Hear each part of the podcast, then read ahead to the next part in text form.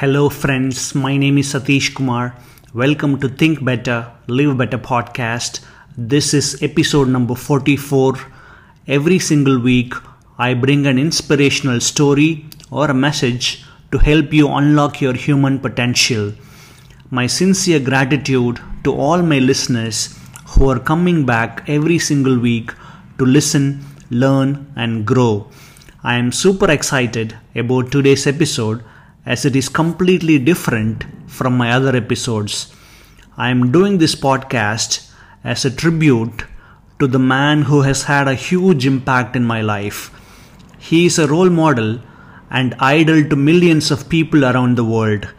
He is celebrating his 41st birthday tomorrow, and fans like me are hoping and praying that he will make a comeback to playing professional tennis and win a couple of Grand Slams before he decides to hang his boots. Last time we saw him on court was on 7th July 2021, Wimbledon Centre Court, where he lost to Hubert Hurkacz in straight sets, which was a very painful sight to watch as a fan. Two surgeries on his right knee kept him out of the sport for a long time now. Roger Federer was born on 8 August 1981 in Basel, Switzerland. His father Robert Federer is a Swiss German and mother Lynette Federer is from South Africa. Roger was a ball boy at Swiss indoors tournament in Basel in the year 1992 and 93. As a young boy, he had shown a lot of promise and won the boys singles final at Wimbledon in 1998 when he was only 16. He made his Grand Slam debut in 1999. My earliest memory of watching a tennis match on TV was probably in early 90s where we had only one channel called Doordarshan those days. From time to time, they would telecast these Grand Slam tennis matches. I used to watch these matches out of boredom as I didn't have any other option other than playing in the streets with other children. At this point in time, I hadn't seen a real tennis court and no idea about the game and its scoring system. In the late 90s and early 2000s, when I was in college, I remember watching a few matches on TV and started following Pete Sampras. Federer was only 19 years old in 2001 and he caused one of the biggest ever upsets in Wimbledon history. He defeated 14 time Grand Slam champion and defending champion Pete Sampras ending the Americans' unbeaten run of 31 matches in Wimbledon. Sampras and Federer both had similar playing styles, with mesmerizing one handed backhand, exquisite forehand, sublime volley, and a strong serve, with Sampras being the best server the game has ever seen. His precise and powerful serve earned him the nickname Pistol Pete. As Sampras retired in 2003, I had only one man to follow Roger Federer. Federer won his first major singles title at Wimbledon in 2003 when he was only 21. He dominated world tennis from 2004 to 2008, where he won 13 Grand Slam titles, including 5 consecutive Wimbledon titles and 5 consecutive US Open titles. Australian Lleyton Hewitt and American Andy Roddick were the most affected due to Federer's dominance. During this time, in mid 2005, after college, I moved to Bangalore in search of a job, and in January 2006, I got a job at Chennai. Fortunately, I had some friends in Chennai who were very interested in watching tennis. We watched many Federer Nadal matches together and developed great interest for the game. In 2007, along with few of my friends, we moved to a house in Chennai, very near to campus of IIT Madras. From our rooftop, we could watch people playing tennis at IIT Madras courts. This was the first time in my life when I saw a real tennis court. At this point, I never imagined I would be able to play tennis someday. Then in 2008, I had to leave Chennai to work for Federal Bank in various small towns in southern India. All these days, I was closely following Federer and the game of tennis. I wouldn't miss a single match of Federer, even if it was a midnight start or an early morning 3 am match in India for the US Open. Watching live Federer matches brought me so much of excitement. 2009 and 2010 saw the rising of two other tennis greats, Spaniard Rafael Nadal and the Serb Novak Djokovic. As on date, Nadal has 22 Grand Slam titles and Djokovic has 21 and they are still going very strong. Since 2003 Australian Open, the big 3 have won 63 of the past 78 Grand Slam events up to 2022 Wimbledon. Federer had a knee surgery in 2016, then he made a comeback and won three more major titles over the next two years when everybody thought he wasn't good enough to win another major. He won the 2017 Australian Open versus Nadal, where he was down 1 3 in the fifth set and won 5 games in a row to clinch the title. Then a Wimbledon title in 2017. In 2018, he became the oldest ATP world number 1 at age 36.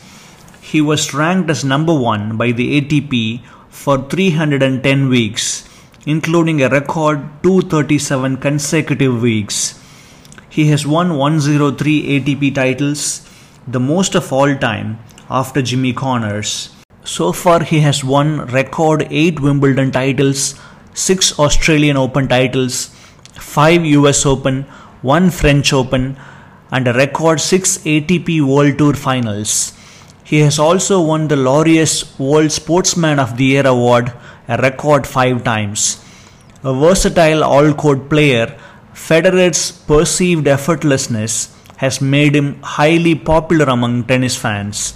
He dominated the tour with the most elegant and fascinating style we have ever seen that captivated fans all over the world and made him one of the biggest and most loved athletes in the world. He is in the top 10 of greatest sports people in the world, which includes legends like Michael Jordan, Usain Bolt, Michael Phelps, Kobe Bryant, Serena Williams, Pele, Muhammad Ali, and Cristiano Ronaldo. Not only is he the greatest sportsman the world has ever seen, but also a great human being par excellence. Through his Roger Federer Foundation, he has so far helped nearly 2 million children in Africa for their education by setting up schools and basic infrastructure. This is the power of one man. He remains an inspiration for millions of people all over the world, including me. In 2014, at the age of 32, I decided to learn to play tennis and went in search of a coach. I went from one academy to another in the city of Coimbatore to find a place for learning tennis. After facing so many rejections in various academies, I didn't give up until I found a coach who taught me the basics of tennis. I was very passionate about the game and I showed up every single day to learn, trained with better players, and grabbed all opportunities to play. Deciding to play tennis is the best decision I have ever taken in my life, second only to the decision of marrying my wife Jayanti. She used to say, Tennis was my first wife. I've been playing tennis since 2014, at least 4 to 5 days in a week. I attribute my reasonably good physical and mental health to tennis. All these years, I have met some incredible people playing tennis. There is a saying, quality of your life is directly proportional to your quality of relationships and friendships. Tennis has enabled me to meet some amazing bunch of folks who are excellent human beings and pioneers in their respective fields. Now looking back, I have realized that tennis has given me a lot of things beyond just the pleasure of playing the game. Without a doubt, I can say that I enjoy my life every single day. Being a bank employee, I have a habit of analyzing things. Why is an extremely important question in any business and to a great extent in life as well. So I started asking myself, why do I enjoy life's intricacies, its twists and turns, even its adversities? I gradually realized the role tennis has played in shaping me. It has been a long journey, didn't happen overnight, but I seem to have learned a lot of ways of dealing with problems without being stressed out. Tennis taught me a lot. It taught me that the basics is always important. It educated me about winning and losing, gave me the idea that I should try to simplify things, gave me the determination that I lacked, instilled dedication, and told me to try and make a 100% effort when something important came up. Tennis also gave me the self confidence and conviction about myself. And with all this, I learned to enjoy my life. My coach in early tennis days made me realize that however superior your game may be, the basics are always what you come back to. If the basics are sound, you can play in any condition.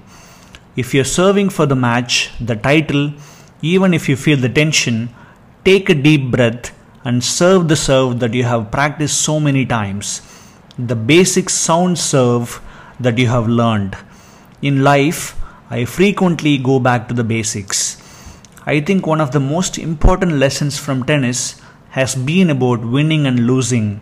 I realized that these two are not the end of the road, not by any chance. Gradually, I learned to take them in my stride. If I win, I am extremely happy, but I learned not to gloat because tennis taught me that there might be a loss around the corner any time. I learned to be humble about my successes. On losing, I definitely have a much bigger experience than that on winning. But again, I realized that I can be sad, it's alright, but I should not become depressed and give up. Tennis gave me the lesson that if you lose, you decide in your mind that you will do better next time and not just decide but make the extra effort too that you are well prepared. All of this applies to life. What I have gathered from this is that confidence, caution, risk taking, going beyond your so called limitations, one has to apply all this in life to achieve satisfaction and happiness. Tennis gave me the idea of simplifying everything in life.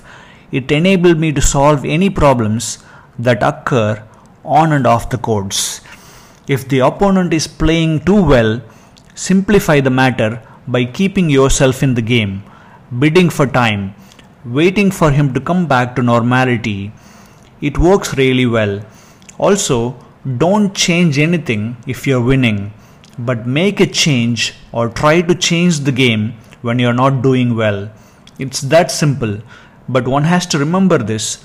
Instead of getting nervous or bogged down, all this applies to life's problems also.